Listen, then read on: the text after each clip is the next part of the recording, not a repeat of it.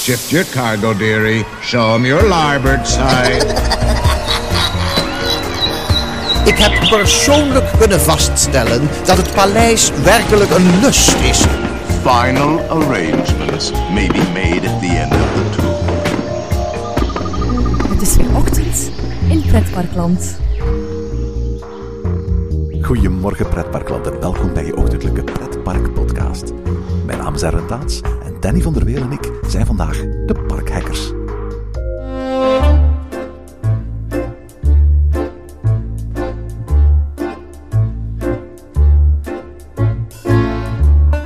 In deze reeks van onze podcast kraken we de codes van pretparkland. In Parkhackers hacken Danny en ik de best bewaarde geheimen van de pretparken, zodat je meer uit een bezoek aan een park kunt halen.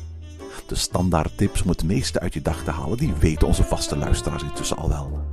Maar heel wat parken hebben verborgen hoekjes, onverwachte geschiedenissen of gewoon praktische uitdagingen waar je niet zomaar aan denkt.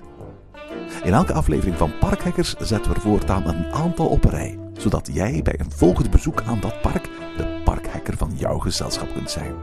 En deze tips, weetjes en verhalen weer verder kunt vertellen. Goedemorgen Danny. Goedemorgen Erwin. Zeg Danny, een nieuwe aflevering van Parkhackers. We hebben heel veel positieve reacties gehad op onze vorige aflevering over Fantasieland. En toen aan het einde beloofden we de luisteraars dat we terug gingen, gingen komen met een nieuwe aflevering. En dat die over Europa Park zou gaan. Misschien voor we het hebben over onze parkhacks voor Europa Park. Hè, want wij zijn de parkhackers die met de parkhacks afkomen. Ehm, vertel eens, wat vind je van Europa Park? Europa Park is een van mijn favoriete short stay ehm, resorts in Europa. En dat... Een short stay resort. Ja, ik dacht, gooi er eens een term in. Eh, nee, ja, het is, het is voor mij altijd vakantie. Als ik naar Europa Park ga, dat heeft natuurlijk ook alles te maken met de afstand. Want ik denk als Europa Park hier eh, in Kaatsheuvel zou liggen, dat je er natuurlijk te vaak komt. Maar nu, ja, ik bezoek het één of twee keer per jaar. En dan ga je altijd een lang weekend. Je parkeert je auto in rust. Je loopt lekker met een biertje op uh, uh, naar de hotels. Je, het is voor mij altijd vakantie. En dat maakt dat ik Europa Park echt wel een soort van ja, fascinerend gebied vind in Europa waar ik gewoon altijd heel graag kom. Omdat ik ook wel weet dat niet alles even goed is. Niet alles is altijd qua rides het beste. Het is soms echt kitsch. Maar het geeft mij echt dat vakantie en die ontspanning die ik zoek in een pretpark. Ik denk altijd van als, als Europa Park hier in België of in Nederland zou liggen, dan zou ik er vast niet zo super vaak naartoe gaan. Maar het is het feit dat daar dat hele resort met die hotels bij ligt, dat het verschil maakt. En ik merk ook dat ik, naarmate ik er vaker kom, steeds meer geniet van de resort en de resortomgeving dan eigenlijk van het park zelf. Ik was toevallig laatst in Europa Park met iemand die er nog nooit was geweest. En uh, ik zei van Europa Park bestaat voor mij uit twee delen. Je hebt het park, dat is vaak dan tot 8, 9 uur open in de zomer of in de winter. En daarna gaan we naar de hotels.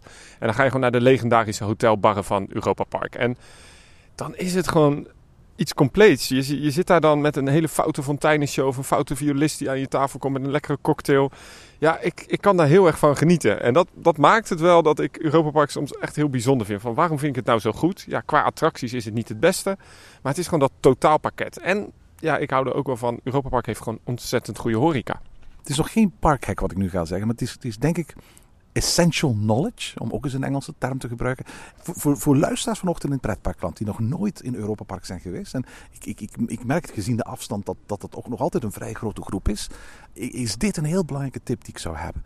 Als je Europa Park bezoekt, bezoek ook de hotels. Want als je alleen maar het park bezoekt en de hotels links laat liggen, dan ben je eigenlijk niet in Europa Park geweest. Daar ben ik het mee eens, maar ik zou dan niet gaan overnachten in de hotels. Want ik vind dat wel heel duur hoor. Als je gaat kijken. Nou, een Hollander dus hè? Ja, een beetje een Hollander, maar uh, ik slaap heel graag in rust. Daar heb je heel veel van die uh, bed and breakfast of van die zimmervrijs. En uh, dan kun je vaak bij families over de vloer. Voor mij is nu heel rust één vakantiedorp. En dan kun je ook gewoon naar die hotelbarren toe. En het voordeel is, je kunt daar ook altijd gratis parkeren. Nu, dat geldt overigens voor alle oude hotels. Voor het nieuwe Chronozar Hotel is dat wat lastiger. Uh, dat klopt. Aan, aan, de andere kant kun je ook gewoon gratis parkeren bij Europa Park, bij de, bij de uh, gewone hotels, dus Belrock, Colosseo. En dan is er om het kwartier een, een, een shuttlebusje die je naar Kronosar brengt. Dus in principe ook als je in rust logeert, kun je zonder probleem eigenlijk gewoon, als je dat shuttletje neemt, dat is gewoon gratis naar Kronosar gaan. Hè? Ja, en het voegt echt wat toe inderdaad aan die beleving. Dus ja, Europa Park is voor mij een pretpark. En tegelijkertijd is het een, eh, een, een, een soort ja, ontspanning in de avond. En omdat het altijd tot laat open is, het park gaat vroeg open. Ja, ik geniet daar maximaal. Nou, eventjes zeg dat ook omdat we een, een, aantal nieuwe collega's hebben die een podcast zijn gemaakt. Het zijn Marvin en Jaffet van, van uh, de Vijf Zintuigen.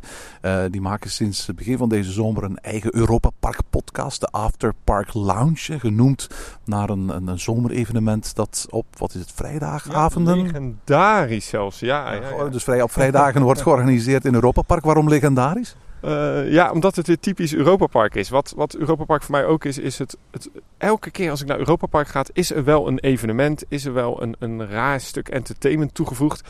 Dat je denkt van, waarom weet ik dat niet? En de After Park Lounge was ook zoiets. Dat is dan elke vrijdag in de zomer is um, IJsland geopend, het IJslandse themagebied, zonder attracties. En dan staat gewoon in de Main Street een DJ, er staan wat cocktailbarretjes. En ja, ik had het idee dat ik bij een soort personeelsfeest terecht kwam van uh, Europa Park. Is het vaak ook, hè? Het is het ook vaak, want als je dan uh, de mensen van de schaatsshow weer voorbij ziet lopen. En uh, de grap is ook dat Europa Park zoveel werknemers in dienst hebben die ook uit Nederland komen. En het zoekt elkaar toch op. Is het echt een legendarisch iets om daar gewoon vrijdagavond onder een gesloten Blue Fire uh, een drankje te doen. En naar de naam van dat evenement, Afterpark Lounge, hebben Marvin en Jafet dus hun, uh, hun Europa Park podcast uh, genoemd. En die komt geloof ik ook telkens op vrijdag uit, als ik me niet vergis. Dus dat is waarschijnlijk niet eens zo, zo ontoepasselijk.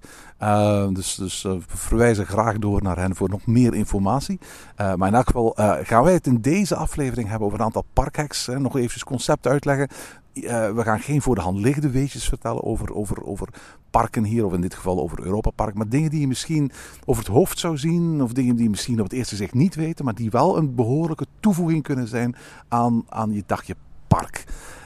Ja, maar ook bijvoorbeeld als je in het park loopt en je loopt met uh, vrienden, dat je eens kunt zeggen van, goh, kijk daar eens heen. Uh, ik heb een heel leuk weetje. En misschien voegt het dan niet zozeer wat toe aan de planning van je dag, maar wel aan je kennis over het park. En uh, ja, we hebben gewoon tien willekeurige weetjes eigenlijk. We weten het ook niet van elkaar wat we hebben. Dus ik zou voorstellen dat jij de vijf doet en ik. En dan gaan we eens gewoon eens kijken welke weetjes wij als pro's, als parkhackers kunnen geven aan de mensen. Tijd voor parkhack 1. de eerste parkhack is eigenlijk denk ik een, een, een, voor de hand liggende voor wie er vaker komt, maar voor wie er eenmalig is, wellicht wat, wat minder. En dat is, wat is als je één dag in Europa Park bent, nu uh, de beste manier om, om het park aan te pakken, zodat je zeker van bent dat je de meeste attracties kunt doen. Uh, allereerst, ik raad niet aan om één dag naar Europa Park te gaan, maar om er meerdere dagen, twee of misschien zelfs drie dagen naartoe te gaan. Voor heel veel mensen is Europa Park ook een, een, een bestemming, als het ware, op weg naar een andere bestemming. Het is een, een, stop, een tussenstop voor mensen die op weg zijn naar, naar, naar een, een vakantie in Italië of in Zwitserland of in Oostenrijk of zo. En onderweg, ja, die afstanden zijn toch te groot om op één dag af te leggen. Dus je stopt sowieso wel eens ergens. En dan ben je gewoon, dan, dan stoppen heel wat gezinnetjes vanuit België en Nederland even een dag bij Europa Park. Dus dan heb je maar één dag. Um, Europa Park opent elke dag om 9 uur. Dat is een stuk vroeger dan uh, de meeste parken bij ons in de buurt, die doorgaans maar openen om 10 uur s ochtends. Bovendien is het ook zo dat de Deutsche Allee, de Main Street van, van het park, doorgaans al open is van 8 uur 30 en in de zomer zelfs som, van, van, soms al van 8 uur of uh, kwart over 8. Je kunt er een ontbijtje eten, je kunt de souvenirs al gaan bekijken. Maar heel belangrijk, je kunt er ook het Volitariumgebied gaan bezoeken. In veel gevallen is Volitarium al voor openingstijd geopend. Vlak, soms al vanaf 8 uur of 8 uur 30. Uh, maar je zult ook zien dat heel veel mensen meteen daar naartoe gaan en dat je heel snel heel lange rijen hebt. Bovendien heeft Volitarium ook een fastpass systeem. Ja, de zogenoemde Zuidkaarten. En het uh, voordeel van die Zuidkaarten is dat het een, uh, een soort fastpass, dus een soort versnelde toegang geeft op de middag. En dat heeft ook een speciale reden. Ja, absoluut. Want eh, de ligging van Volitarium is vlak aan de ingang. En dat betekent dat die attractie ontzettend druk is. Tussen pakweg half negen en twaalf uur middags. Maar vanaf een uur of twee zakt de wachtrij daar terug tot nou, tien minuten, een kwartier. Ja, en dan uh, is het ook zonde, want omdat het dus in het begin van het park is, ja, heb je dus niemand in, in die Main Street, in die Deutsche Allee. En wat uh, het park dus heeft bedacht van, goh, hoe kunnen we nou toch nog mensen, één, die attractie laten doen, zodat de capaciteit gewoon hoog kan blijven. Maar tegelijkertijd dat mensen ook weer terug naar dat gebied komen. En Phototime is heel slim bedacht. Want wat ze hebben gedaan is met die zijkaarten. Je gaat dus in de middag weer terug. En de mensen gaan daar natuurlijk toch nog even bij het rockcafé een, een hamburger eten. Of die gaan toch nog even in die souvenirshops kijken. En je zult zien dat sinds de opening van Voletarium... dat hele Main Street, dus die hele Deutsche Allee, bijzonder druk is. Bovendien is het ook zo dat de Deutsche Allee een eigen station heeft voor de monorail. Dus waar je ook bent in het park, je bent altijd maar één of twee monorailstops verwijderd om op een heel snelle manier terug te keren naar die Deutsche Allee. Als je ofwel die zeitkaarten hebt gehaald, ofwel Volitarium hebt gedaan, dan is eigenlijk vanaf 9 uur het hele park open. Je wil zo snel mogelijk doorwandelen naar het Zwitserse themagedeelte en daar allereerst de Matterhorn Blitz doen. Dat is een wild mouse. Is die bijzonder? Ja en nee, het is en blijft een wilde muis. Alleen uh, heel mooi gethematiseerd voor de wilde muis. En een heel toffe uh, lifthill. Dus wil je die attractie gedaan hebben, wil je je coaster bingo halen. Is dat eigenlijk de attractie die je uh, uh, zeker wil gaan doen. Vooral omdat aan de ene kant de capaciteit erg laag is. Aan de andere kant de interesse van de bezoekers heel hoog is, ook door de, de locatie waar die ligt. Dus met andere woorden, je zult zien dat vaak een half uurtje na openingstijd staat daar drie kwartier wachtrij. En die drie kwartier die gaat er blijven staan tot aan het eind van de dag. Dus wil je die attractie gedaan hebben in minder dan drie kwartier wachten, maar volgens mij is die drie kwartier wachten echt niet waard, dan kun je dat beter als eerste gaan doen. Daarna wandel je gewoon naar de bobbaan in het Zwitserse themagedeelte, dat die er eigenlijk vlak tegenover ligt. Is ook een attractie die omwille van de lage lengtebeperking en de grote populariteit heel snel heel lange wachtrij heeft. Ook al is de capaciteit daar vrij hoog. Um, um, dus wil je niet hebben dat je daar een uur in de rij gaat staan smiddags, raad ik je aan om daarna de bobsleebaan te doen. En daarna doe je de Poseidon. De Poseidon is de waterachtbaan. In het Griekse themagedeelte ligt er eigenlijk nog eens achter. Dus al die achtbanen liggen gewoon netjes vlak bij elkaar. Uh, op een beetje zonnige en warme dag ga je zien dat dat snel 60 minuten tot 90 minuten wachten is. Um, doe je dat ochtends, ik weet, het kan je een nat pak opleveren, maar um, doe je dat ochtends meteen als derde, dan heb je die eigenlijk al gedaan. En voor de rest van de achtbanen maakt het eigenlijk niet zo'n groot verschil meer in welke volgorde je die doet. Als je hiermee begonnen bent, dan kun je vrij gemakkelijk alle attracties in de rest van het park op één dag doen. Het heeft misschien ook wat overtuigingskracht nodig bij je uh, medebezoekers, omdat je wel langs twee andere topattracties loopt. En dat is natuurlijk Silver Star, sla die echt in het begin van de dag over, en Eurosat. Eurosat is vernieuwd. We hebben daar nog een andere aflevering uh, vanochtend in Pretparkland en achtbaanjagers voor in petto. Um, um, en omwille van de, de, de, vernieuwing van, van Eurosat uh, zie je dat die eigenlijk de dag rond heel erg populair is. Dus met andere woorden, um, heel veel mensen rennen ofwel als eerste naar Silver Star ofwel, naar, of, ofwel als eerste naar Cancan Coaster, want dat is eigenlijk de nieuwe naam van Eurosat. En eigenlijk vooral bij, bij, bij Cancan Coaster ga je zien dat er relatief weinig schommeling in die uh, wachtrij zit. Het gaat hier en daar wel eens 10 minuutjes naar omhoog en 10 minuutjes naar, naar, naar beneden. Maar het is wel belangrijk dat je weet van, van dit, dit zijn twee attracties die je zeker niet als eerste hoeft te doen. En de reden dat uh, wij deze tips geven, heeft ook te maken dat het park echt organisch is gegroeid. Het heeft niet zo'n layout als in Disney. Dus ben je er nog nooit geweest, denk niet dat er een soort, hè, dat de Main Street ligt hier ook letterlijk aan de zijkant van het park. Komt ook niet in het midden van het park uit. Um, dus daarom is het park misschien qua layout ook heel raar om te bezoeken. Dus dit zijn echt ideale tips om je coaster bingo inderdaad te halen. Zeg Danny, voor de luisteraars die wel in een resort overnachten van, van Europa Park. Zou je dan deze startmethode ook aanbevelen? Want zij komen natuurlijk langs een andere kant het park binnen. Zij starten natuurlijk in het Spaanse themagedeelte. En voor hen zijn natuurlijk Bluefire en, en Atlantica Supersplash de meest dichte achtbanen. Het voordeel is als je in het hotel slaapt, heb je ook de extra magical hours, of hoe je dat daar ook noemt. Het park gaat dus ook eerder open voor hotelgasten. En dat uh, verschilt soms per attracties. Maar bijvoorbeeld de Wildwaterbaan, de Tiroler Wildwasserbaan. Uh, maar ook de blauwe Enzian, dus de, de, de, Mine Train, de Powered Coaster van MAC. En volgens mij inderdaad ook Bluefire en uh, Wodan zijn dan al geopend. Uh, het voordeel is als je in dit gedeelte van het park bent, dat het soms ook wel kan lonen om eerst naar Arthur te lopen. Het voordeel van Arthur the Ride is dat het wel single ridersrij heeft. Dus kun je vrij, altijd, vrij snel makkelijk altijd uh, die attractie bezoeken. Maar wil je het echt met je familie beleven, dan zou ik wel aanraden om misschien eerst naar Arthur the Ride te lopen. Een soort van droomvluchtachtige achtbaan. Lijkt me een hele goede tip. Tijd voor Parkhack 2. Ja, wist je dat de naam van uh, Europa Park eigenlijk niets heeft te maken met uh, het thema van het park? Je zou het denken, hè? Ik bedoel, het is een park gethematiseerd naar de verschillende Europese landen. Waarom heet het dan Europa Park als het niks met Europa te maken heeft? Ja, dat thema is er wat later bij bedacht. Hè? Dus uh, de, de huisjes van Nederland, uh, alle themagebieden van Europa, dat is gewoon later bedacht van hé, hey, we heten Europa Park, laten we iets doen met dat thema. Ook vrij simpel natuurlijk om uh, attracties te thematiseren naar architectuur uit bijvoorbeeld Italië. maar het heeft te maken met de locatie waar het park allereerst zou komen te liggen.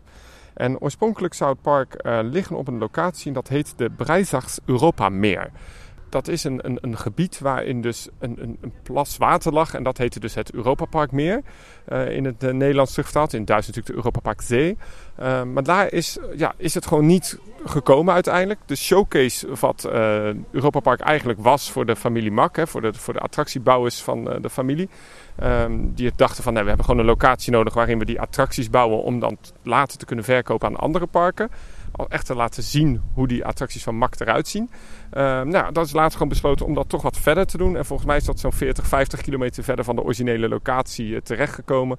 Uh, en in het plaatsje Rust terecht. Absoluut. Het is zo dat Europa Park oorspronkelijk geopend is in 1975. Maar de, de indeling in landen die is er pas later bijgekomen. Nadat in, in Epcot uh, World Showcase geopend was. Dat was in 1982 als ik me niet vergis. En de familie Mak samen met de ontwerper van het park Ulrich Damrau uh, World Showcase had uh, gezien. En daarna besloot dat zo'n paviljoenen-idee eigenlijk wel een heel mooi idee was om een structuur aan te brengen in het op dat moment nogal chaotische um, Europa-park. Het is niet zo dat in 1975 niks van dat Europese thema trouwens aanwezig was. Uh, een van de openingsdagattracties is er helaas niet meer. Was een, um, een midget golf terrein. waarbij alle holes eigenlijk gethematiseerd waren naar bekende Europese monumenten. Dus er was er eentje met een Big Ben en eentje met een atomium en eentje met een uh, Eiffeltoren. Ik weet niet hoe Nederland daarin werd uh, gethematiseerd. Wat is eigenlijk het symbool van Nederland? Een windmolen of zo? Ja, windmolen, kaas, tulpen, klompen. Ja, we gaan eens moeten uitzoeken wat het thema was. Dat moeten de jongens van, van After Park Lounge maar eens doen. Maar wat het thema, wat het thema was van, van, van Nederland in die Midget Golf Course van mij um, het, het, het park geopend is. Maar dat is inderdaad waar het vandaan komt. Heel, heel leuke, interessante ontstaansgeschiedenis. Ik zou zeggen, um, er zijn voor mij nog meer weetjes te vertellen over het park. Dus uh, ik zeg, laten we gaan naar parkhek nummer 3. Zoals ik net vertelde is het zo dat Europa Park opgebouwd is uit een aantal landenpaviljoenen. Maar er zijn ook een aantal themagebieden die tot op vandaag weinig of geen uh, verwijzing hebben naar zo'n Europees land. Er is het Mergenwald. Arthur en de Minimoys wordt ook zo'n beetje beschouwd als een eigen themagebied. Uh, er is een, uh, avonturenland wat, wat je met een beetje goede of slechte wil zou kunnen zien als een ode aan de koloniale geschiedenis van heel veel Europese landen. ik weet dat er ooit een, een, een Nivea-land is, is geweest. Er is ooit een Milka Choco-land geweest. Um, en tot voor een paar jaar was er ook een Vikingland. Weet je dat nog? Een Vikingland. Ja, voor mij was dat op de plek ook waar dat Nivea-land zat. Want uh, ja, de familie Mak is uh, een slimme familie. Die houden wel van sponsorships. En uh, voornamelijk ook in-your-face eh, sponsorships. Dus je zult in het park ook heel veel van dat soort sponsoringen zien in het park. En inderdaad het Nivea Kinderland, wat later het Vikingdorf of Vikingland gebied was, is overigens nu hergethematiseerd naar Ierland. Ja, absoluut. Dus het, het, het eerste themagedeelte is eigenlijk altijd zo'n beetje het kinderspeelgebied geweest van, van, van, van Europa Park. En is dat eigenlijk tot, tot, tot op vandaag, ook als Iers themagebied, eigenlijk nog altijd. Het is ook het enige themagebied waar niet gerookt mag worden. Um, omdat het dus het kindergebied is, is dus een rookverbod in dat hele gebied afgekondigd. Um, in de rest van de gebieden mag je wel roken, mits het natuurlijk niet binnen en in wachtrijen. Ja. Nu, toen het een vikinggebied was, waren ze natuurlijk op zoek naar hoe gaan we dat thematiseren. En al heel gauw kwamen ze uit bij een, een tekenfilmfiguurtje dat op de, de Duitse televisie ontzettend populair was. En dat was Vicky de Viking. Vicky de Viking is het hoofdpersonage uit de boeken van uh, Vikke Viking van de Zweedse schrijver Roener Jonsson. Uh, Vicky is overigens een, een, een dacht vroeger altijd dat het een meisje was. Ze ziet er ook een beetje vrouwelijk uit. Uh, maar, maar het is, het is een, een, uh, het is een jongen. Ehm, nu, Jonsson schreef in totaal zeven boeken over dat jongetje. En die werden ehm, eigenlijk vanaf in 1974 ehm, verfilmd. De, zowel de jeugdboeken als de verfilming van de jeugdboeken. En met de verfilming doe ik vooral de tekenfilmverfilmingen. Die waren ontzettend populair in Duitsland. En dan was het ergens ook logisch dat toen um, Europa Park op zoek ging naar een soort van vikingfiguur, dat ze gingen aankloppen uh, bij de toenmalige ETF-studio's om te vragen van, mogen wij de rechten niet hebben om, van, van, van, van Wiki de Viking. Er kwamen een aantal Wiki the Viking uh, walkaround characters, maar vooral de achterzijde kwamen een aantal tableaus, soort van uitbeeldingen met, uh, van het vikingleven uh, van, van, van figuren uit die, die tv-serie. En elk van die tableaus was Wiki duidelijk te zien. Ehm, die eh, tableaus werden op een bepaald moment weggehaald en dat had een heel belangrijke reden. Ehm, de ETF verkocht zijn catalogus, waar ook Pipi Langkous en Niels Holgersson en uh, Maya de Bij uh, deel van uitmaakten, aan Studio 100. Met andere woorden, de rechten van Vicky de Viking die verschoven in één keer naar, naar, naar Studio 100, die op pakweg een uurtje rijden van, van Europa Park een concurrerend pretpark uitbaten. Holiday Park. En uh, Europa Park besloot niet langer bij wijze van spreken die rechten te gaan verleggen. En dus moest Wiki de Viking weg. Toen vervolgens daar het Ierse themagedeelte kwam, verdwenen die tableaus en alle animatronics. Maar Europa Park is zo'n beetje als, als, als Disney, als de Efteling. We gooien nooit iets weg. En dat betekent dat je eigenlijk tot op vandaag die tableaus van Wiki de Viking toch nog terug kunt zien in het park. Echt waar? Dat uh, wist ik ook niet. Waar dan? Wel, weet je, als je logisch nadenkt, hè, uh, welk ander gedeelte of welke andere attractie heeft een beetje een vikingachtig thema? Oh, het zit toch niet in die elfenvaart, toch?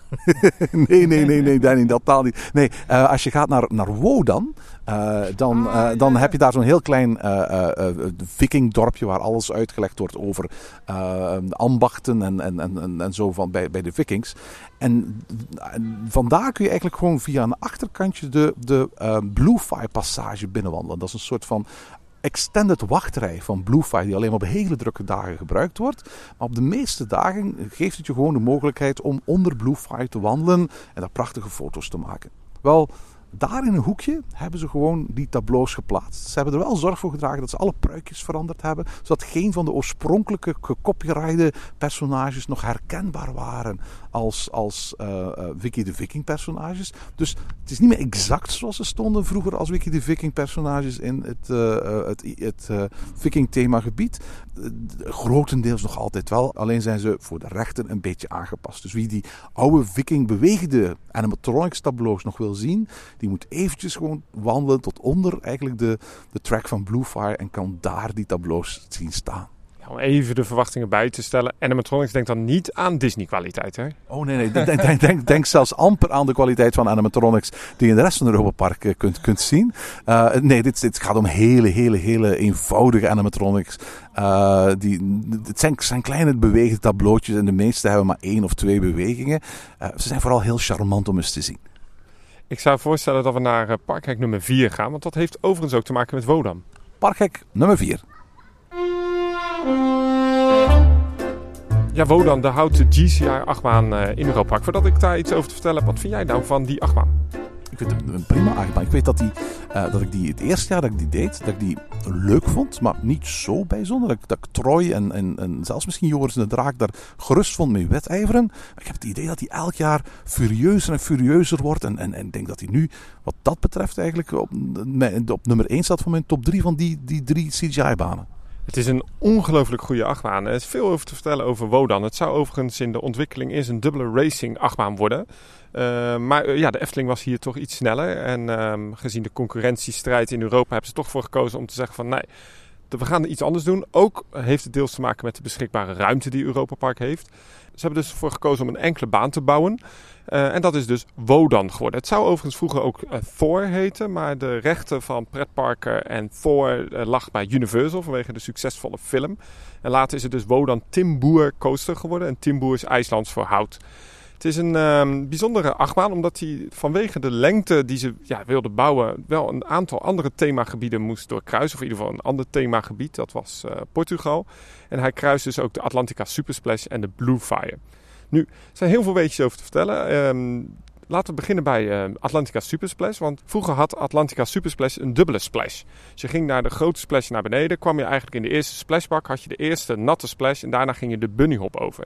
Dat hebben ze, uh, de waterstand hebben ze daar wat moeten verlagen. Omdat ja, het zou eigenlijk niet uh, handig zijn in het onderhoud. Als er elke, nou ja, wat is het, 30 seconden een bootje zou splashen. En al dat water op zo'n houten achtbaan terecht zou komen. Dus helaas is dat weg. Maar wat wel heel gaaf is aan Wodan, dat hij dus ook uh, Bluefire doorkruist. En dat was eigenlijk ook wat meer geluk dan wijsheid, want het paste anders echt niet. Nou, we hebben het net gehad over, dat, over dat, ja, die animatronic showtjes onder Bluefire. Um, het leuke is dat in dat gebied nog meer te zien is. Omdat de originele concepttekeningen van die achtbaan, van de decoratie en van het hele verhaal van Wodan ook niet zijn weggegooid. Ze hebben dat letterlijk op panelen bevestigd in die passage onder Blue Fire door. En ik raad heel erg aan op die rustige dagen om eens gewoon die passage te lopen. Om één, naar die animatronics te kijken. Maar ook naar alle concepten van Wodan. Het ligt tegenover de ingang van Wodan. Het ligt ook echt een beetje verborgen in een huisje. En tegelijkertijd kun je daar dus eh, helemaal het IJslandse gebied onder Bluefire richting de Gazprom-hallen lopen. Een uh, bijzonder stukje park. Nu, tijdens de ontwikkeling van Wodan hebben ze ook nog besloten om de first drop iets te veranderen. En als je nu in de wachtrij staat van Wodan, zie je nog wat oude ongebruikte supports liggen. Of in ieder geval funderingen um, van de voormalige first drop. Um, het laatste beetje eigenlijk over Wodan is dat het niet op stalen wielen draait. Het is een van de weinige achtbanen, uh, in ieder geval houten achtbanen, die op um, ja, polytriane wielen draaien. En waarom is dat? Dat heeft alles te maken met het geluid. Uh, Europa Park ligt uh, in het dorp Rust. Of ja, je kunt bijna zeggen van uh, Rust wordt steeds verder weggedreven van Europa Park. Omdat dat park steeds groter wordt. Maar de familie die doet heel veel voor geluidsoverlast. Zo is bijvoorbeeld ook de First Drop van Silverstar. Heeft een geluidsmuur gedaan. Was nooit verplicht overigens. Maar ze hebben dat wel gedaan om toch um, het geluidsoverlast in het dorp zoveel mogelijk te beperken. Dat is overigens ook de reden dat Silverstar maar open is tot 8 uur vaak op drukke dagen. Uh, als het park dus open is tot 10 uur, dan uh, gaat Silverstar meestal dicht om 8 uur. Hè, je bent wel eens in Silverstar geweest natuurlijk, dat ligt echt bijna in het dorp, die achtbaan. maar Wodan hebben ze dus ook aangepast, omdat die stalen wielen, hè, ga maar staan onder Joris en de Draak. En luister maar eens hoeveel lawaai dat maakt van staal op staal. Um, het heeft dus ook te maken doordat er andere wielen zijn gebruikt, dat de wrijving veel hoger is. En dat heeft dus te maken dat de achtbaan relatief kort is op de hoogte die ze hebben. Want op koude dagen ja, haalt je maar net het einde van de baan. En inderdaad, op uh, warme dagen, ja, ik zat erin met 40 graden. Ik ging nog nooit zo snel door die baan heen. Fantastische baan. Absoluut, absoluut. Ja, en Wodan is een van de 13 achtbanen op dit moment in Europa Park. Het park is heel groot. Uh, volgens mij heb je heel wat tips daar om uh, het park te doorkruisen. Dus ik zou zeggen, Erwin, graag naar parkhek nummer 5. Ja, want over Europa Park en vervoer valt heel erg veel te vertellen natuurlijk. Uh, de trein die door het park loopt, de panoramabaan, was een van de openingsdagattracties van Europa Park. Een van de weinige openingsdagattracties die er eigenlijk vandaag nog is. Dat is een park dat een ontzettende evolutie is doorlopen in de loop van zijn uh, 44 jaar van zijn bestaan. Um, nu, die panoramabaan, die, dat, ook dat, dat, parcours door, door het park, is een aantal keren aangepast. Uh, het park is ook gaandeweg steeds groter geworden natuurlijk. Maar het voordeel daarvan is dat je die panoramabaan echt als een, als een openbaar vervoerssysteem kunt gaan gebruiken. Het heeft voor een heel groot stuk te maken met het feit dat de operations zo extreem efficiënt zijn. Er zijn weinig parken waar je op een efficiënte manier um, de, de, de, spoortrein kunt gaan gebruiken als een openbaar vervoerssysteem.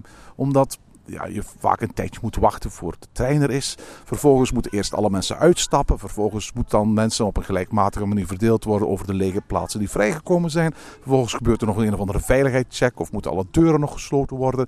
En tegen dat de trein goed en weg, weg vertrokken is, ben je zoveel tijd kwijtgeraakt dat je eigenlijk vaak vaststelt, ja maar in die tijd had ik net zo goed kunnen lopen naar de plek waar ik eigenlijk straks ga uitkomen met de trein.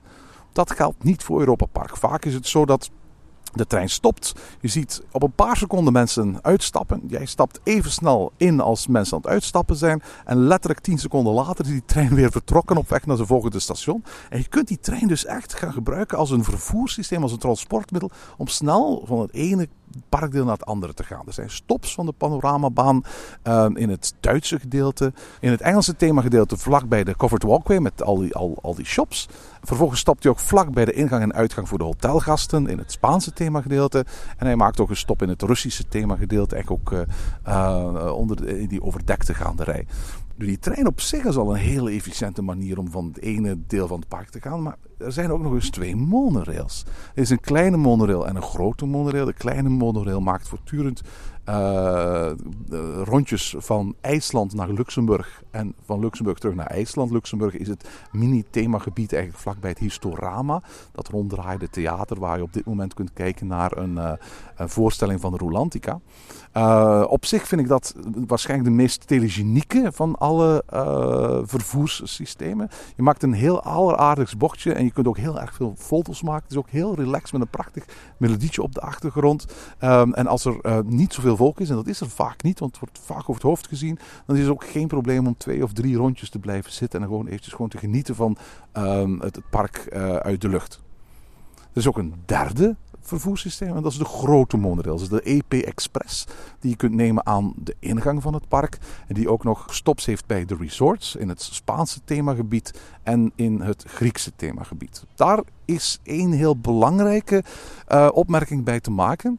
Zoals ik daarnet zei, de EP Express stopt ook bij de resorts. En als ik zeg bij de resorts, dan bedoel ik niet bij de in- en uitgang van de resorts, maar echt buiten het park van Europa Park. En dat station is eigenlijk alleen maar bedoeld voor wie in de resorts gaat overnachten.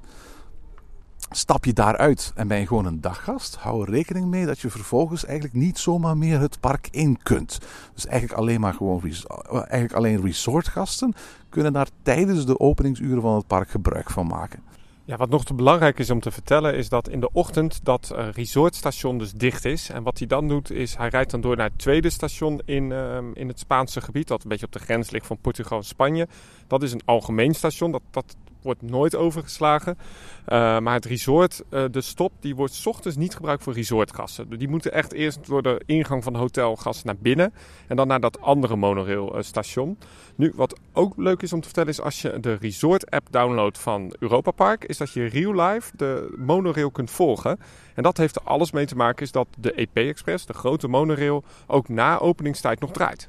Ja, absoluut. Want ook dat is een heel belangrijke. Die EP Express, de monorail van het park, de gesloten monorail van het park, is ook een echt vervoersmiddel. Niet alleen uh, tijdens, het, tijdens de uren dat het park open is, maar ook achteraf. Als jij, zelfs als je niet in de uh, hotels overnacht, besluit om, om na een dagje park een, uh, even wat te gaan eten of wat te gaan drinken of een barretje te gaan doen in een van de resorts. En daarna wil je terug naar, naar, naar je guesthouse in, in Roes bijvoorbeeld. Of je hebt je auto nog op de parkeerplaats van het park staan. Dan kun je eigenlijk gewoon die resorthalte nemen. En uh, daar de monorail terugnemen naar de ingang van het park. Nu, voor alle duidelijkheid, uh, omdat daar uiteraard te weinig mensen constant van gebruik maken, is het zo dat op rustiger dagen je die moet oproepen. Er, staat zo'n, een, een, er is een knop op het station waar je op moet drukken. En even later ga je die monorail zien verschijnen, de EP Express. En dan kan ook iets heel bijzonders gebeuren. Ik heb het al heel vaak meegemaakt dat ik de enige was die op het station stond. en vervolgens als enige met mijn privéchauffeur, de EP Express bestuurder, door het lege, verlaten, donkere Europapark teruggevoerd wordt naar de enige van het park. Terwijl die prachtige muziek van Henrik Schwarz op de, op de, op de, op de achtergrond speelt. Dat is een werkelijk betoverend einde van een dagje Europapark. Het is ook altijd een soort van extra attractie die je nog kunt doen. Uh, overigens, de monorail wordt ook gebruikt voor hotelgasten die naar het uh, 4D-theater willen. Want uh, het 4D-theater wordt ook gebruikt als bioscoop. Kun je overigens ook gewoon zelf een kaartje verkopen. Maar in Duitsland zijn alle uh, films natuurlijk nagesynchroniseerd. Ja, het wordt uiteraard ook gebruikt voor bijvoorbeeld resortgasten die naar het Tipi-dorp Resort willen gaan. Want er is aan de andere kant, vlakbij de ingang van het hoofdingang van het park, ook een resort met uh, tenten en woonwagens en ook een kampeerplek. Uh, en die heeft ook een saloon waar je, waar je, waar je kunt gaan barbecuen, waar ook uh, western shows worden gegeven. En behoorlijk wat gasten die bijvoorbeeld van Kronassar of Belrock of Colosseo komen en er een aantal dagen zijn. Die gaan ook wel eens daar in de saloon uit eten en of wat, wat drinken. En zij, zij nemen dan als het ware in omgekeerde richting van aan de hoofdingang tot aan de resort area de monorail terug. Ja, ik stel voor dat we het ook uh, gaan hebben over uh, de overnachtingen in uh, Europa Park, maar voornamelijk in de hotels. Benieuwd wat je daarover te vertellen hebt, Danny. Tijd voor Parkhek 6. Ja, de hotels van Europa Park. We hebben het net uh, al even genoemd. Eigenlijk een beetje het tweede pretpark van Europa Park als je het hebt over een resort. Uh, nu, wij zullen het voornamelijk bezoeken vanwege de hotelbarretjes. Uh, maar er zijn nog wel een aantal secrets te vermelden in de hotels. Het loont sowieso om een soort van ja, hoteltour te doen in Europa Park. Want je zult zien dat elk hotel heeft wel iets unieks. Nu, niet elk hotel heeft ook zijn eigen bar. Hè. Bijvoorbeeld het Santa Isabel, wat een wat meer volwassen hotel is, dat heeft geen eigen bar. Uh, maar bijvoorbeeld in Castillo heb je een fantastische bar op hoge uitzicht. En dan kijk je over het hele park uit. Dat heet de Buena Vista Bar. Uh, de grootste bar van het hele resort bevindt zich volgens mij in het Colosseo Hotel. bar Colosseo. is ook een heel diverse bar, omdat die allemaal bestaat uit verschillende uh, anders gethematiseerde ruimtes. Je hebt een grote centrale ruimte, maar daarnaast heb je ook een aantal anders gethematiseerde zijspanten. Uh, waar je ook prachtige uitzichten en vergezichten hebt, zowel aan de ene kant over het park als aan de andere kant over het resortgebied. Wat wel belangrijk is om te vertellen is dat in Duitsland nog gerookt mag worden in de barren. Uh, nu, in de hoofdbar van Hotel Colosseo mag je niet meer roken in de centrale hal. Maar zijn die drie subruimtes uh, gebruikt als rookhok als het ware. Eh, in de Buena Vista Bar in Castillo mag wel gerookt worden. Eh, vind ik overigens de meest sfeervolle bar. Ehm, maar wil je op goed weer buiten gaan zitten, dan raad ik aan om misschien een ijsje te nemen bij Hotel Colosseo. En dan door te lopen naar Belrock. Want daar heb je dan ook nog eens elk kwartier of elk half uur een, eh, een watershow. Het is allemaal niet spectaculair, maar het geeft wel een leuke aanvulling op je dag in Europa Park. Nu, die hotels hebben naast ook nog meer. Want in de zomer wordt altijd een enorme zomershow gehouden in uh, Hotel Colosseo op de Piazza. En um, als je dan gaat zitten op de tribunes van het Colosseo uh, gedeelte, dan heb je een prachtige videomapping show. En uiteraard gaat het nu over Rulantica. Maar daar zijn dan dansers, fonteinenshows en, en videomapping. Het is bijzonder uh, indrukwekkend, vind ik eigenlijk. En ook hier, misschien is de kwaliteit niet van een, een Disney-niveau, maar het is een soort van gratis extra toedoetje. Wat je dus altijd kunt bezoeken. Um, nu, ik ga jou een geheim vertellen. Uh, en ik hoop eigenlijk dat het geheim tussen ons blijft. Het is een beetje raar. Dus ik raad iedereen aan die dit nu luistert. Hou het even tussen ons. Ja, of, of skip eventjes twee minuten of zo. Ja, wist je dat er nog een secret cocktail bar is verstopt ergens? Ik, weet dat, dat eigenlijk de, de, de hotels vol met secret plekken zitten. Ik weet dat heel, de, heel veel hotels hebben hele uh, verdiepingen of gangen die bijvoorbeeld alleen maar bedoeld zijn voor gasten van de familie Mak. Of waar zelfs gewoon uh, slaapvertrekken voor de familie Mak aanwezig zijn. En waar je als gewone hotelgast niet kunt komen. Maar dat er een, een, een geheime bar was, dat wist ik nog niet. Nee, voor de mensen die het niet weten, familie Mak is natuurlijk eigenaar van uh, Europa Park. Hè. Die hebben dus ook een eigen uh, fabriek de, de, de, waar ze de achtbanen en de attracties maken. Um, ja, er is een geheime cocktailbar en dat bevindt zich onder het sterrenrestaurant uh, in Belrock. Want Europa Park heeft een twee sterrenrestaurant in het resort. Dat is Emmelite. En, uh, ik heb er zelf nog nooit gegeten, maar het is een ontzettend mooi restaurant onder de grote vuurtoren van Belrock. Maar daaronder, bij de toiletten, bevindt zich de Roland Koch Bar. En de Roland Kochbar heeft alles te maken met de ontdekkingsreizen uh, waar naar Belrock oorspronkelijk zou worden gethematiseerd. En het verhaal is dat uh, tijdens de ontwikkeling van het uh, resort men had gedacht, oké, elke vleugel in Belrock krijgt een soort van ontdekkingsreizigersthema. En wat heeft men toen gedaan? Men heeft heel veel dierenhuiden gekocht, echte dierenhuiden als soort van thematisatie. En nu is het gerucht dat de familie Mak eens een keer een proefkamer inkwam en daar hing dus een dode leeuw of een dode zebra. Nou, daar schrokken ze zo van. Maar ja, ze hadden nu ook eigenlijk al die, die, die, die, die dierenhuiden gekocht. Dus ze wisten niet zo goed wat ze daarmee moesten. En dat hebben ze nu allemaal opgehangen in de Roland Kochbar. En uh, de Roland Kochbar kun je dus vinden omdat het zit vlak naast de ingang van Emmelite. Je moet er wel een paar trappetjes af. Het is heel klein. Er staan denk ik maar vijf, misschien max tien tafeltjes. Um, het is niet altijd open, maar het is wel weer zo'n unieke locatie dat je echt denkt van... hoe kan hier nou weer een cocktailbar zitten? En kan ik er als gewone bezoeker gewoon elke dag heen? Als het open is, uh, kan je er zeker heen. Nu, wij hebben een keer gevraagd aan de receptie... mogen wij weten waar de Roland Kochbar is en is het open? En toen deden ze van, ja, we weten van niks.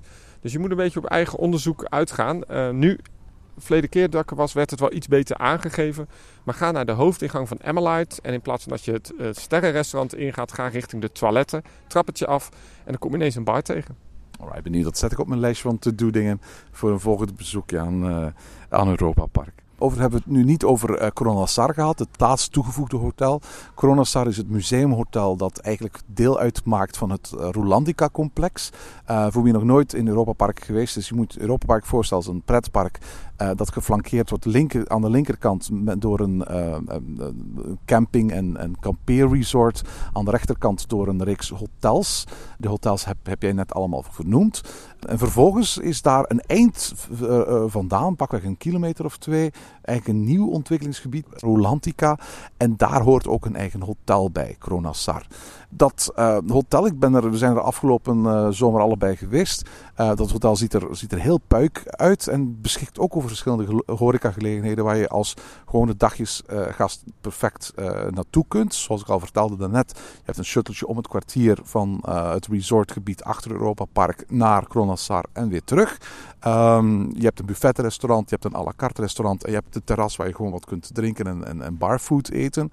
Gelijkaardig principe overigens als, uh, als Belrock. Je zit aan het water en uh, er worden regelmatig fonteinenshowtjes uh, gegeven. De fonteinenshowtjes zijn iets minder spectaculair dan die van, van, van Belrock. En helaas is het ook zo dat de, de, de, de drie restaurants, dus de bar, het buffetrestaurant en het à la carte restaurant, alle drie naast elkaar gelegen zijn. En eigenlijk uitkijken op exact hetzelfde water, exact hetzelfde uitzicht. Het zorgt ervoor dat er wat minder variatie is tussen de verschillende restaurants als je, dan dat je hebt uh, in, het, in het resortgebied zelf. Maar ook daar hebben we een, een hele gezellige avond doorgebracht aan het water. Uh, en ze hebben een aantal heerlijke dingen op de kaart staan. Er is overigens ook een horecagelegenheid op de eerste verdieping aanwezig. En dat is dan gespecialiseerd in patisserie, in taart en cake, et cetera. Die allemaal uh, speciaal um, ter plekke worden klaargemaakt. En ik geloof dat dat restaurantje, dat vooral dus in gespecialiseerd is, uh, slechts geopend is middags tot een uur of ik denk vier of zes. Uh, uh, dus niet buiten de parkuren van Europa Park zelf. Weet je trouwens waar ik altijd heel graag nog eet in Europa Park, of buiten Europa Park? Want ja, vaak gaat het park om 8 uur dicht. Dan heb ik nog niet s'avonds uh, gegeten. de grootste aanrader die ik zou doen is ehm, naar Tipi-dorp te gaan. Daar heb je de Western Saloon. Um, en het leuke van die Western Saloon is, daar kun je dus dingen van de kaart bestellen die ook echt van de barbecue komen. En het is Europa Park. Ineens is daar dus ook een gratis soort van dinnershow te zien na sluitingstijd. Um, het is allemaal vrij marginaal. Het is een danseres, een, een dame in een hoepel, een, een bijlengooien act. Je denkt allemaal, waar kijk ik naar? Het zijn volgens mij ook dezelfde artiesten die ergens een rolletje hebben in een of andere parkshow in de loop van de dag. Die daar s'avonds nog eens staan bij te klussen. ja, die gewoon worden neergezet van ga jij maar je kunstje doen in zo'n, in zo'n uh, saloon. Ja, ik, het, het, is allemaal niet heel bijzonder, maar het is altijd wel een soort van gratis extra entertainment. En uh, het, het Camp Resort, ik zou het zeker een keer bezoeken. Goed het is, ja, het is lekker eten. Het is, het is uh, um, uh, heel tof van, van sfeer ook. Het heeft allemaal nog maar heel weinig met Europa en Europese landen te maken. U vraagt je ook af waarom ze voor die keuze uh, gekozen hebben. maar al bij al kun je er ook een hele fijne avond doorbrengen. ook al is het van een heel andere aard dan de avond die je zult hebben in de, de bars en restaurants van de gewone resorts van Europa Park. En dan nog een laatste tip voor dat Camp Resort. Let op, als je daar dus uh, tijdens parkuren heen gaat, dan moet je wel betalen om daar te parkeren. Maar als het park eenmaal gesloten is, dan kun je gratis parkeren daar op het terrein. Want het is een camping en daar reken je af per, uh, per avond dat je je auto op het terrein rijdt. Of je camper of je caravan, et cetera. Nou, misschien moeten we dat nog eens eventjes op een rijtje zetten. Hoe, hoe het zit met parkeren bij, bij Europa Park. Je betaalt dus om te parkeren als je op de grote parkeerplaats staat voor het park. Uh, maar uh, parkeer je auto bij uh, de hotels van Europa Park, dan is dat altijd gratis. Heel belangrijk, je hebt via die kant geen toegang tot het park als je geen resortgast bent. Dus je kunt wel gratis parkeren als je bijvoorbeeld s'avonds iets wil gaan eten of gaan drinken in de resorts. Maar je kunt bijvoorbeeld niet s ochtends je bij de resorts gaan parkeren om vervolgens het park in te gaan. Want de, de ingang zit echt helemaal aan de andere kant. En zoals je net vertelde, de monorail geeft geen toegang als het ware op dat moment voor, voor resortgasten. Bij Kronassar moet je wel betalen. Dat heeft gewoon te maken met het feit dat de hotelparking daar eigenlijk ook een, de parkeerplaats wordt voor het waterpark natuurlijk. En bij Tipidorf eh, is de regeling dan nog anders. Daar betaal je om te parkeren overdag, maar niet s'avonds. En je kunt gratis parkeren. Daar komt weer een Nederlandse tip. Als je gewoon een bed and breakfast eh, neemt in Roest. En dan kun je altijd lopen naar het park. Nu, toen ik ooit sliep, kreeg ik nog van coupons van, uit de gemeente. En dan kon je één keer gratis parkeren nog op het parkeerterrein. Maar dat wordt niet altijd uh, uitgegeven. Ja, heeft eigenlijk te maken, dat, dat, daarmee betaal je eigenlijk toeristenbelasting. Dus als, als, als, jij, uh, als zij dat niet uitgeven, dan heb je daar eigenlijk zonder belasting te betalen overnacht. En daar, daar durft een enkele uitbater en roest zich wel eens aan te, te bezondigen. Maar in principe is het inderdaad zo dat je per persoon je, waarvoor je de boeking maakt, uh, één keer één dag gratis mag parkeren als je de toeristenbelasting betaalt op de parkeerplaats van Europa Park. Nu over resorts gesproken, er was vroeger ook nog een andere plek waar je kon uh, logeren. En daarvoor moeten we terug naar de Deutsche Allee. En dat brengt ons in een heel ander verhaal uh, dat jij kunt doen in Parkhek 7. In uh, nummer 1 heb jij Erwin uh, alles al verteld over wat tips om te lopen. Je start uh, je dag als je geen resortgast bent in de Deutsche Allee. Het bijzondere van de Deutsche Allee was dat de oorspronkelijke hoofdingang eigenlijk een stukje verder in het park lag. En als je nu de Deutsche Allee inkomt, dan loop je onder het monorailstation door. En als je dan helemaal recht voor je kijkt, zie je nog een soort klokkentoren waar je onderdoor loopt. dat is overigens nu vernoemd naar de vrouw van Roland Mak. Uh, dat heeft een soort van hommage aan haar gekregen. Maar dat was vroeger de hoofdingang van Europa Park. Nu, die Deutsche Allee had nog een andere functie. En um, links, waar nu dus uh, de souvenirshop staat van uh, het park, waar ook de uitgang is van Voletarium, op de tweede verdieping, daar bevonden zich allemaal hotelkamers. En dat heette Gasthaus Rolando. Ik heb er nog overnacht. Echt waar? En? Echt? Ja, dat, dat waren eigenlijk... Het, was alsof je eigenlijk in zo'n zo'n zo'n zo'n zimmervrij huisje terecht kwam in, in Roest. Want zo waren de kamers eigenlijk gedecoreerd. Op de gangen waren grote uh, schilderijen van clowns en circusartiesten gemaakt. En in de kamers waren uh, grote posters uithangen van, van, van circussen. Maar de kamers zelf waren zeer eenvoudige IKEA-bedden en IKEA-kasten. Werden hoofdzakelijk gebruikt voor groepen. Het was ook de plek waar als groepen met chauffeurs die met de bus kwamen naar het Europapark gingen voor verschillende dagen, de chauffeurs te slapen konden leggen. Dat was zo'n beetje het, het, hoofdkwartier waar die chauffeurs bleven slapen. En de sleutel moest je ook ergens anders ophalen? Ja, absoluut. Je moest eigenlijk eerst bij Al Andalus uh, inchecken aan de balie. En dan doorrijden eigenlijk. Je kon dan, je kon dan parkeren uh, eigenlijk op de plaats waar nu Voletarium staat. En dan kon je eigenlijk via een zijweggetje daar gewoon kreeg je zo'n zo, zo masterkey. En daarmee kon je zowel de voordeur van het hotel openen als je, je kamer. Je hoeft dus vooral duidelijkheid, ook al was het in de Duitse alleen niet het park in om je hotelkamer te gaan bezoeken. Het bijzondere is van die locaties overigens waar Voletarium nu ligt, dat had vroeger ook nog een andere functie. Want op dat parkeerterrein wat daar eerst lag, stond altijd een soort van science house. Heb je dat wel eens bezocht? Ik heb het nooit bezocht. Dat hebben ze opgericht destijds om groepen uh, studenten naar het park te trekken. En dan een soort van combinatie te maken tussen het pretparkbezoek en een soort van educatieproject. Je ziet het overigens ook in parken als Walibi Holland. Die hebben ook dat soort projecten lopen om groepen te kunnen trekken van... Goh, kom naar een dagje naar ons pretpark en dan krijg je een soort van speurtocht of een soort lezing over hoe werkt een achtbaan, hoe werken G-krachten. En dat was een soort van ja, tijdelijk gebouw uh, was daar gebouwd en dat was het Science Center volgens mij van uh, Europa Park. Het stond daar overigens niet heel erg lang, want um, ja, het heeft nu plaatsgemaakt voor Voletarium. Um, en die parkeerplaats overigens die ze daar dus deels van hebben gebruikt, is nu een VIP-parkeerplaats geworden. En uh, dat is wel ideaal, want te parkeer echt letterlijk naast uh, de hoofdingang van het park. Uh, dat is overigens ook de busstop waar bijvoorbeeld de Flixbus stopt als je naar Europa Park gaat. En het is trouwens ook de plek waar het treintje dat voortdurend heen en weer rijdt tussen Tipidorf en de ingang van het park de mensen van het Tipidorf afzet. Dat is ook um, de plek waar de mensen uit rust naar binnen komen. Daar is de bagagecontrole ook. En um, voor de mensen van het parkeerterrein is de bagagecontrole ietsje verder. Ja, een tip wat dat betreft is eigenlijk dat je zult zien dat zeker s ochtends de, de zijingang voor de, voor de bezoekers die uit rust komen, uh, dat die vaak hele lange rijen heeft. Dat komt omdat daar maar één of twee uh, security mensen staan.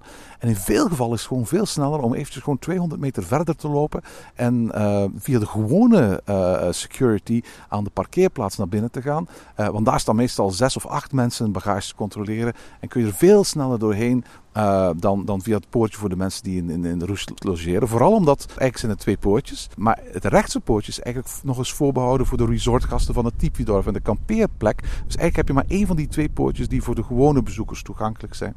En het schiet vaak niet al te snel op daar. Wist je trouwens dat er nog een uh, attractie verstopt is in de Deutsche Allee? Of in ieder geval in het gebied voor de Deutsche Allee? In de hoofd, uh, ja, de hoofdentreeplaats van Europa Park? Dat wist ik niet.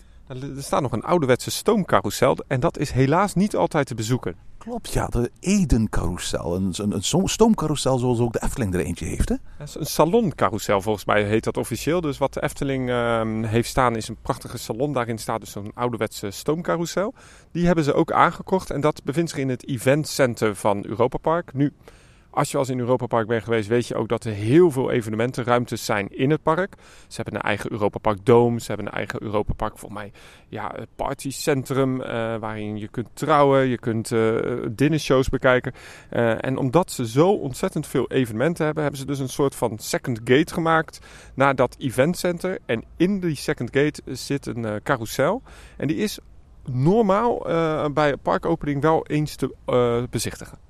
Ja, eigenlijk, zoals ik het begrepen heb, is het zo dat, dat um, de altijd te bezichtigen is tijdens de winteropenstelling van Europa Park.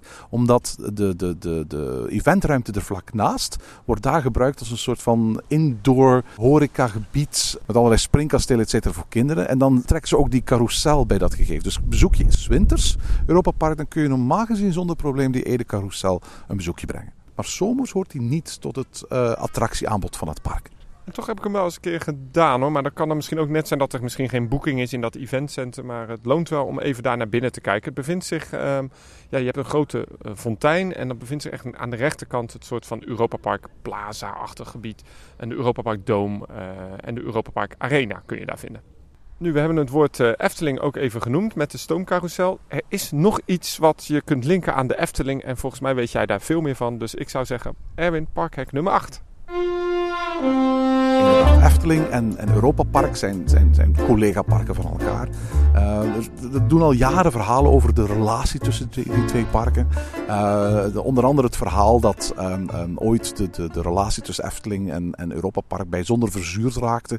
Nadat uh, de Efteling bij MAC een, een ontwerp bestelde voor de Vliegende Hollander. Eigenlijk op basis van hun eigen watercoastersysteem zoals Poseidon.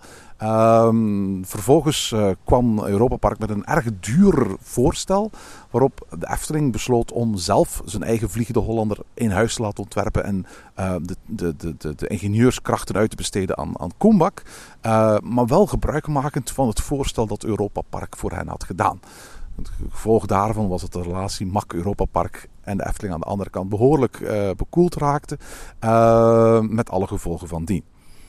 Een ander verhaal dat onlangs opduikte, dat was dat toen Bart Boer directeur was van de Efteling, hij samen met, met de familie Mak rond tafel is gaan zitten met de bedoeling om een flying theater te openen, gezamenlijk in de Efteling en in Europa Park, zo'n Soren variant.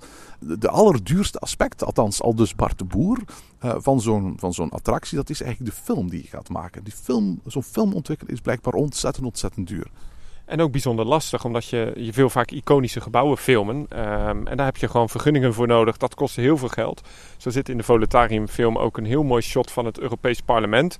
Ja, dat gaat heel veel geld kosten qua vergunningen, et cetera. En ook in This is Holland weet ik dat er een shot is opgenomen van Schiphol. Waardoor Schiphol letterlijk vijf minuten stil heeft moeten liggen. Omdat er dus een helikopter over dat terrein heen ging. Dus het is één, heel erg ingewikkeld. En twee, ook heel erg duur. Nou, dus het idee was eigenlijk dat Efteling en Europa Park dezelfde attractie gingen bouwen, waar dan um, dezelfde film getoond zou worden, behalve helemaal op het einde. Um, daar zou als het ware op het moment dat dat eindigde de landing plaatsvinden in Europa Park, in het park van Europa Park en in Kaatsheuvel uiteraard in, in de Efteling. De precieze reden waarom uh, uiteindelijk de Efteling is afgehaakt, want we weten dat uh, een Europa Park is uiteindelijk Volitarium wel degelijk gebouwd, die is niet bekend. Maar het is duidelijk dat Efteling daar uh, verregaande gesprekken rond gehad heeft en dat, dat er ook plannen waren voor zo'n attractie. Ik blijf nog altijd een absolute proponent van een gelijkaardige attractie in, in de Efteling. Ik denk dat zoiets nog altijd op zijn plaats zou zijn, alhoewel het, idee van over bekende Europese plekken vliegen misschien voor de Efteling minder geschikt zou, zou zijn. Er zijn natuurlijk ook nog een aantal andere duidelijker Efteling-verwijzingen. En een en ander heeft ook te maken met het feit dat heel wat Efteling-ontwerpers of oud-Efteling-ontwerpers uh, later ook een hel hebben gezocht bij Europa Park. Dan denk ik aan Pim Martijn Sanders, dan denk ik aan uh, Pascal Schouten, dat denk ik aan uh, Michel den Dulk. mensen die eerder in grote of kleine mate dingen voor de Efteling of in de stijl van de Efteling hebben gemaakt. en later eigenlijk in dienst gegaan zijn van Europa Park en daar hun werk verder hebben gezet. En als je nu door IJsland loopt, een, een, themagebied dat eigenlijk ontwikkeld is door, door, door Michel den Dulk, de ontwerper van onder meer het meisje met de zwavelstok in de Efteling, zie je duidelijk die Eftelingse handtekening in, in, in, op, op diverse plekken. Waar ik die het allersterkst vind trouwens, vind ik in een van de eerste ontwerpen die Michel de Dulk mocht doen uh, voor Europa Park. En dat is het, uh, het Britse dorpje. Uh, daar staat een gebouwtje met een, een, een, uithangbord, drie biggetjes, met een tekening die van zijn hand is. En die overduidelijk zo'n piekse stijl mee heeft. En er staat ook een, een, een, een heel fraaie pomp die niet zo mee staan ergens op het Anton Pieckplein in de Efteling. En ook een prachtig beeldje van een, van een mannetje met een wijzend vingertje. Dat ook perfect in de Efteling zou, zou. In het uh, Nederlandse themagebied vindt zich een waterpomp. Een waterpomp uh, waar ook een soort van waterdragend vrouwtje staat. Dat niet nagebotst is van iets van de Efteling, maar wel dat hele kleurenpalet en die stijl heeft die, die, die perfect in de Efteling zou passen. En een geschenk van de Efteling, een, een beeldje van het ganzengoedstertje, ehm, bevindt zich overigens in het poffertjeskraam, eigenlijk aan de rechterkant van, van, het, eh, van het gebied. Als je daar eh, binnenwandelt in de afhaalruimte en dan kijk je eventjes linksboven je, dan ga je daar eh, een, eigenlijk een, een exacte replica zien zoals die een tijd lang verkocht is geweest door de Efteling van het beeldje dat op het Anton Pieckplein staat, maar dan in Europa Parken. Een hommage die kan tellen. Nog meer verwijzingen naar de Efteling vind je natuurlijk ook in het, in het Mergenwald. Het Mergenwald, het Sprookjeswoud, dat voor het grootste deel getekend is door Pim Martijn Sanders, de ontwerper van de nieuwe kleren van de keizer. In een, in een stijl die niet geheel Eftelings is, maar uh, die op een of andere manier wel heel veel hints biedt naar dingen die je ook in de Efteling terug kunt vinden. Zowel uitbeeldingen, denk aan, aan vrouw Holle, als, als, als letterlijke zaken. Er staat daar een, een grote versie van uh, het beeldje van uh, de, de, de gebroeders Grimm, dat je in de Efteling ook in de siertuin vindt aan het einde van het Sprookjesbos. Daar vind je datzelfde beeldje, maar dan een iets groter formaat uh, ook in het Sprookjesbos staan. Waarom? Omdat alle sprookjes in het Mergewald van Europa Park sprookjes zijn van, van Grimm zelf. En ook leuk is dat Europa Park het eerste park was dat na de opening uh, van zijn eigen 3D-theater de show van Pandadroom heeft getoond. Dus de show die eigenlijk vele, vele jaren in Efteling heeft gedraaid. Heeft geloof ik een jaar of twee, drie in Europa Park zelf gedraaid. En was daar te zien uh, in het huidige uh, 3D-theater. Waar ze vooral films van Ed en Edda laten zien. Dus behoorlijk wat verwijzingen, referenties, zowel in het park zelf als in de geschiedenis van Europa Park naar de Efteling. Wist je trouwens dat je in het Sprookjesbos van Europa Park ook echt prachtige lounge-stoelen hebt die aan dat meertje uh, grenzen van uh, wat midden in Europa Park ligt. En ik raad je trouwens eens aan, heb je een beetje moeie voeten. Je kunt natuurlijk de EP Express continu opzitten. Of zoals je zei, je kunt continu in de monorail blijven zitten. Maar als je heel even je ogen dicht wil doen, ga eens in dat Sprookjesbos en loop een paar paadjes helemaal richting dat water. Daar staan altijd een paar mooie lichtstoelen en dan kun je heerlijk even genieten van de rust die in dat gebied uh, plaatsvindt. Het Sprookjesbos is uh, behoorlijk, ja, ik vind het behoorlijk kitsch. Dat is het ook, ja. Het is behoorlijk kitsch. Het is in uh, geen vormen vergelijkbaar met de Efteling. Maar het is toch een heel prettig gebied, omdat het heel schaduwrijk is. Je kunt er altijd even lekker zitten.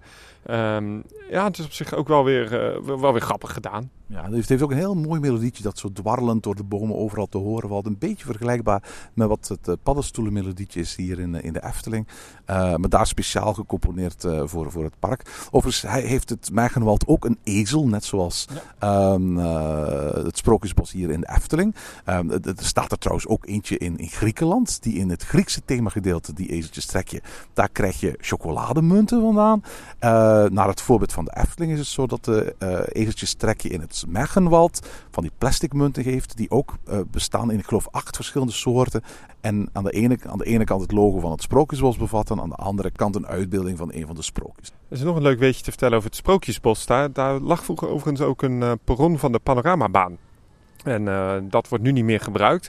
Maar je ziet dat perron nog heel duidelijk liggen. Maar wat heeft uh, de ontwerper daar gedaan? Op het moment dat je daar de trein uh, neemt, of in ieder geval de trein neemt in Europa Park en je rijdt over dat perron, dan zit er nog een animatronic verstopt van een L ergens achter een luikje. Je moet altijd even goed kijken, rechts. Het is net even iets te hoog soms om te zien, maar wel heel gaaf dat ze dat ook hebben verstopt daar. Nu van het Mergenwald naar watermanagement lijkt een grote stap, maar die is minder groot dan je op het eerste gezicht zou denken. En daar wou jij het over hebben in Parkhek 9. Ja, een Nederlander die het heeft over uh, watermanagement. Het uh, past wel, hè? um, ja, het watermanagement in Europa Park. Je zou denken, waarom is dat nou heel interessant? Nou, om twee redenen. Uh, vlakbij het Merchtenwald heb je trouwens een, ja, een soort generator, een watergenerator, waar energie wordt opgewekt voor het park. Nou, dat heeft alles te maken met het feit dat door Europa Park loopt een, een, ja, een stroompje, een riviertje. De Els is dat, hè? Dat klopt, inderdaad, een vertakking van de Rijn. En um, zeker in de winter stroomt dat nog vrij hard. Maar ze gebruiken dat ook om energie op te wekken voor het park of voor het dorp. En het leuke is, je kunt vanuit het Merchtenwald een zijpad nemen en dan kun je naar dat uh, huisje toe, waar dus die stroom wordt opgewekt. En met een aantal plakaten kun je dus zien hoe werkt nou zo'n uh, zo'n zo'n waterturbine. Um, een soort educatief projectje voor mensen die wat meer willen leren over watermanagement. Ja, maar ook wel een verborgen plek in Europa Park, wat natuurlijk wel heel erg leuk is um, om even te bekijken. Nu, als je dan gaat kijken naar het water van de waterattracties, dan, zal, ja, dan valt er één ding op, lijkt mij. Uh, alle uh, waterbassins zijn blauw van kleur. Ja, die worden blauw geverfd en dat water is echt crisp. Dat is fantastisch. Dat water is altijd enorm schoon. En dat uh, heeft alles te maken met het feit dat in Europa Park alle waterbassins met elkaar verbonden zijn. Hè. Dat gebeurt ook bijvoorbeeld in de Efteling. Alleen wat ze daar dus doen is dat alle waterbassins echt met chloor zitten. En die worden ook heel regelmatig gereinigd. Nu is er een uh, waterbuffer slash reinigingsinstallatie midden in het park te vinden. Tussen de Fjord Rafting en de Atlantica Supersplash. En uh, dat kun je alleen maar zien vanuit de kleine monorail. De monorail waar we het zojuist over hebben gehad. Ja, de monorail die gaat van, van uh, Luxemburg naar IJsland. Ja, dan moet je wel die route nemen, want dan uh, ga je dus langs de Atlantica Supersplash. Kijk dan even niet naar dat spectaculaire gesplash van al die boten, maar kijk naar de andere kant. En dan zit daar zelfs een animatronic nog verstopt. Die zit te vissen in dat waterbassin. Klopt, ja. ja een heel ja, leuk kleinig dingetje. Nu, in Europa Park uh, kun je op elke uh, hoek van de straat een animatronic vinden. Maar deze kun je echt alleen maar zien vanuit, uh, vanuit de monorail. Um, en ik vond het eigenlijk wel een leuk weetje om te gewoon eens te denken van... Goh, ik kijk niet naar die Atlantica, maar ik kijk naar dat waterbassin en naar die zuiveringsinstallatie. Nu, ik heb het gehad over verstopte animatronics, maar we gaan het over... Ja, we moeten het natuurlijk in de Europa Park parkhackers even hebben over de familie Mak en de verwijzingen. er zijn er heel veel te vinden. jij kan het vast goed samenvatten in parkhack nummer 10. Ja, je had het over, over animatronics, verborgen animatronics. Wist je dat er ook een verborgen Roland Mak animatronic is? Volgens mij ergens in IJsland, toch? Ja, inderdaad. In de schietent achter Northern Lights Whale Adventures, dus de splash battle attractie in het IJslandse themagedeelte, bevindt zich een, een schietent. Je kent zo met zo'n pistooltjes en dan, dan, als je ergens op schiet, dan begint van alles te bewegen. Er is een animatronic die is een krant aan het lezen en die opkijkt uit zijn krant. Als je hem weet te raken, wel, dat is het, het, het, Roland Mak. Zo ziet hij er echt helemaal uit. Dus ze hebben echt uh, die, die, die, figuur daar op zo'n manier uh, neergezet dat het echt als, als tweedruppelswater op een uh, iets jongere Roland Mak lijkt. Maar het is uiteraard niet de enige verwijzing naar Roland Mak. We hebben eigenlijk tot nu toe zo'n beetje al automatisch over de familie Mak en makkerijs gesproken. Alsof onze luisteraars wel zouden weten wie we het hebben. Maar misschien moeten we eventjes een, stapje terug doen. Hè? De Maks zijn de eigenaren van Europa Park. Want Europa Park is tot op vandaag de dag een familiebedrijf. Uh, de familie Mak is, om, is, is, is een, een, ondernemingsfamilie die eigenlijk heel erg bekend is in, in, in Duitsland. Uh, wordt ook heel vaak uh, gevraagd op de televisie of op de radio om bijvoorbeeld commentaar te leveren bij belangrijke economische kwesties. Of als er bijvoorbeeld iets rond bepaalde investeringen moet verteld worden. Of rond, rond, rond internationale betrekkingen. Of rond toerisme. Dan wordt, wordt Roland Mak heel vaak gevraagd. Het zijn echt bekende, bekende Duitsers, laten we maar zeggen. Wel, Frans Mak, de vader van Roland Mak is eigenlijk de oprichter van het Europapark in 1975. Maar al lang daarvoor was er dus het bedrijf Mak, dat oorspronkelijk uh, woonwagens bouwde voor rondreizend kermis- en circusvolk. Uh, en eigenlijk vanuit die woonwagens is gaan experimenteren met het bouwen van attracties. Ze hebben zelfs een aantal houten achtbanen gemaakt, maar ook kleinere uh, rondreizende kindermolens en, en, en dat soort dingen meer. Sterker nog, je kunt een van die wagens nog steeds vinden op het entreeplein uh, voor de kassa's. Uh, daar gaan we weer over het entreeplein. Nou, dat hadden we net ook kunnen noemen. Maar daar heb je een soort snoepwagen. Uh, volgens mij een authentieke wagen van, van de familie Mak. Klopt, en als je het oorspronkelijke logo ziet van, van Mak Rides, dan zie je daar ook eigenlijk die wagen in staan. Dus dat is op zich wel, wel heel erg tof. we zijn ondertussen zoveel generaties verder. En op dit moment is het zo dat um, de, de, de, het Europapark wordt geleid door Roland Mak, de ingenieur en zijn broer Jurgen Mak. En de door de twee zonen van Roland Mak. En dat zijn Michael Mak en Thomas Mak. Michael Mak die eigenlijk zo'n beetje de parkdirecteur is. En uh, Thomas Mak die eigenlijk directeur horeca en, en resorts is. Hè? Ja, en dan heb je ook nog de dochter en die, uh, die doet iets in de financiën van het park. Dus echt een familiebedrijf. Ja, absoluut. Je kunt je voorstellen dat zij ook best wel trots zijn uh, op, op wat ze allemaal bereikt hebben. Want laten we heel eerlijk zijn, uh, de familie Mak is succesvol, de familie Mak is ondernemend, de, man, de, de, de, de, familie Mak is, is, is beroemd. Maar als er één ding is dat de familie Mak niet is, dan is het bescheiden. Ze laten heel graag zien wat ze al bereikt hebben. En als je door Europa Park wandelt, dan zie niet alleen in de vorm van animatronics in de schiettent, maar op 101 manieren verwijzingen naar zichzelf. Uh, een van de meest ordinaire verwijzingen vond ik destijds toen Roland Mak voorzitter was van de IAPA. eh, dat op alle cola-bekers in het park zijn portret stond. En eh, in de ijsshow het ging over de voorzittershamer van Roland Mak. Ja, inderdaad. inderdaad. Ik, ik, ik, ik- dat was echt zo'n gek, gek, gek gezicht om mensen gewoon overal in het park te zien slurpen van bekers cola met het gezicht van, van, van Roland Mak op. Maar het is letterlijk zoals je in de souvenirwinkels komt, dan kun je daar boeken kopen over de geschiedenis van de familie Mak. Dan kun je daar zelfs pins kopen met het, met het, met het familiewapen van, van, van, van de Max, wat een wapenschild is met drie sleuteltjes. En, de drie sleutels symboliseren hun gevoel voor gastvrijheid en, en, en, en servicegerichtheid. Eh, uiteraard, ja, sleutel, de sleutels tot de poort van Europa Park, de sleutels tot de poorten van hun, hun, hun hotels. Maar ook in zoiets stoms als naamgevingen vind je voortdurend de naam van de familie Mak terug.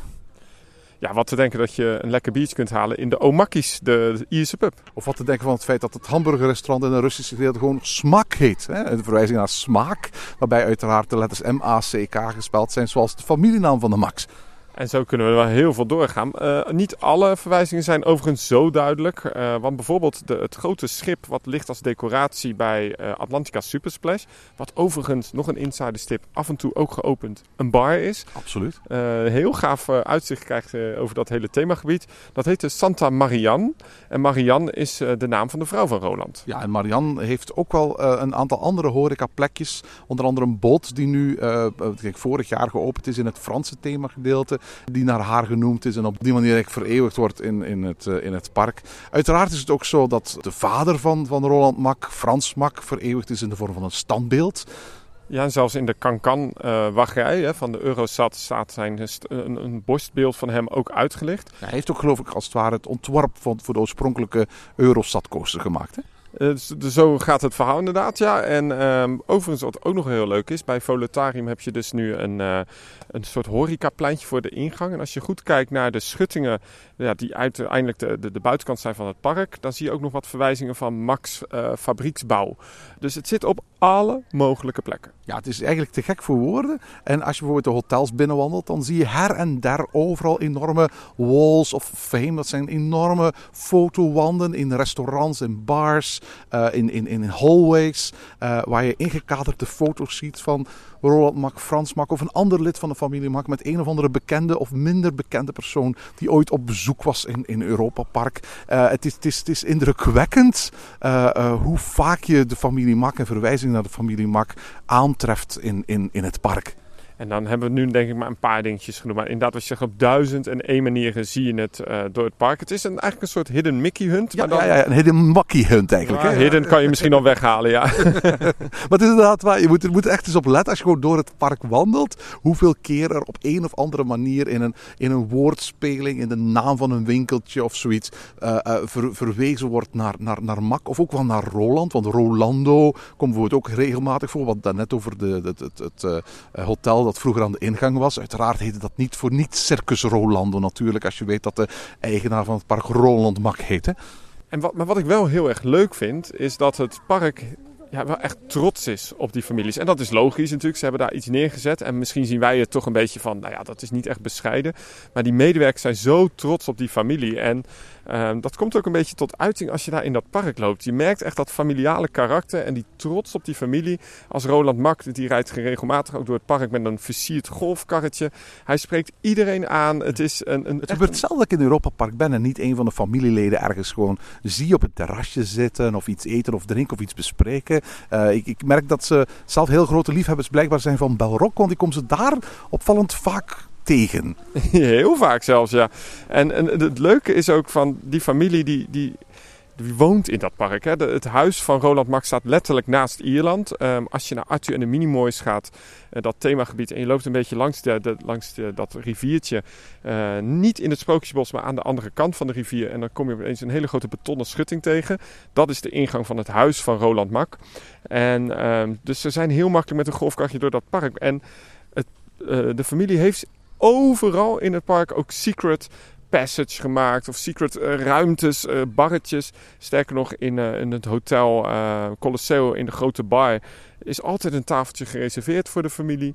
Ik geloof ook zoals in, in, in, het, in het, het restaurant aan het Grote Meer is zelfs een, een, een permanente uh, uh, tafel gereserveerd voor Frans Mak. Daar gaat nooit meer iemand op zitten, maar het is wel de, de gereserveerde tafel voor de oprichter van, van, van het park. En die heeft een eigen naambordje, zijn foto hangt erbij en dat is zijn tafel van waar hij het mooiste uitzicht heeft over het meer.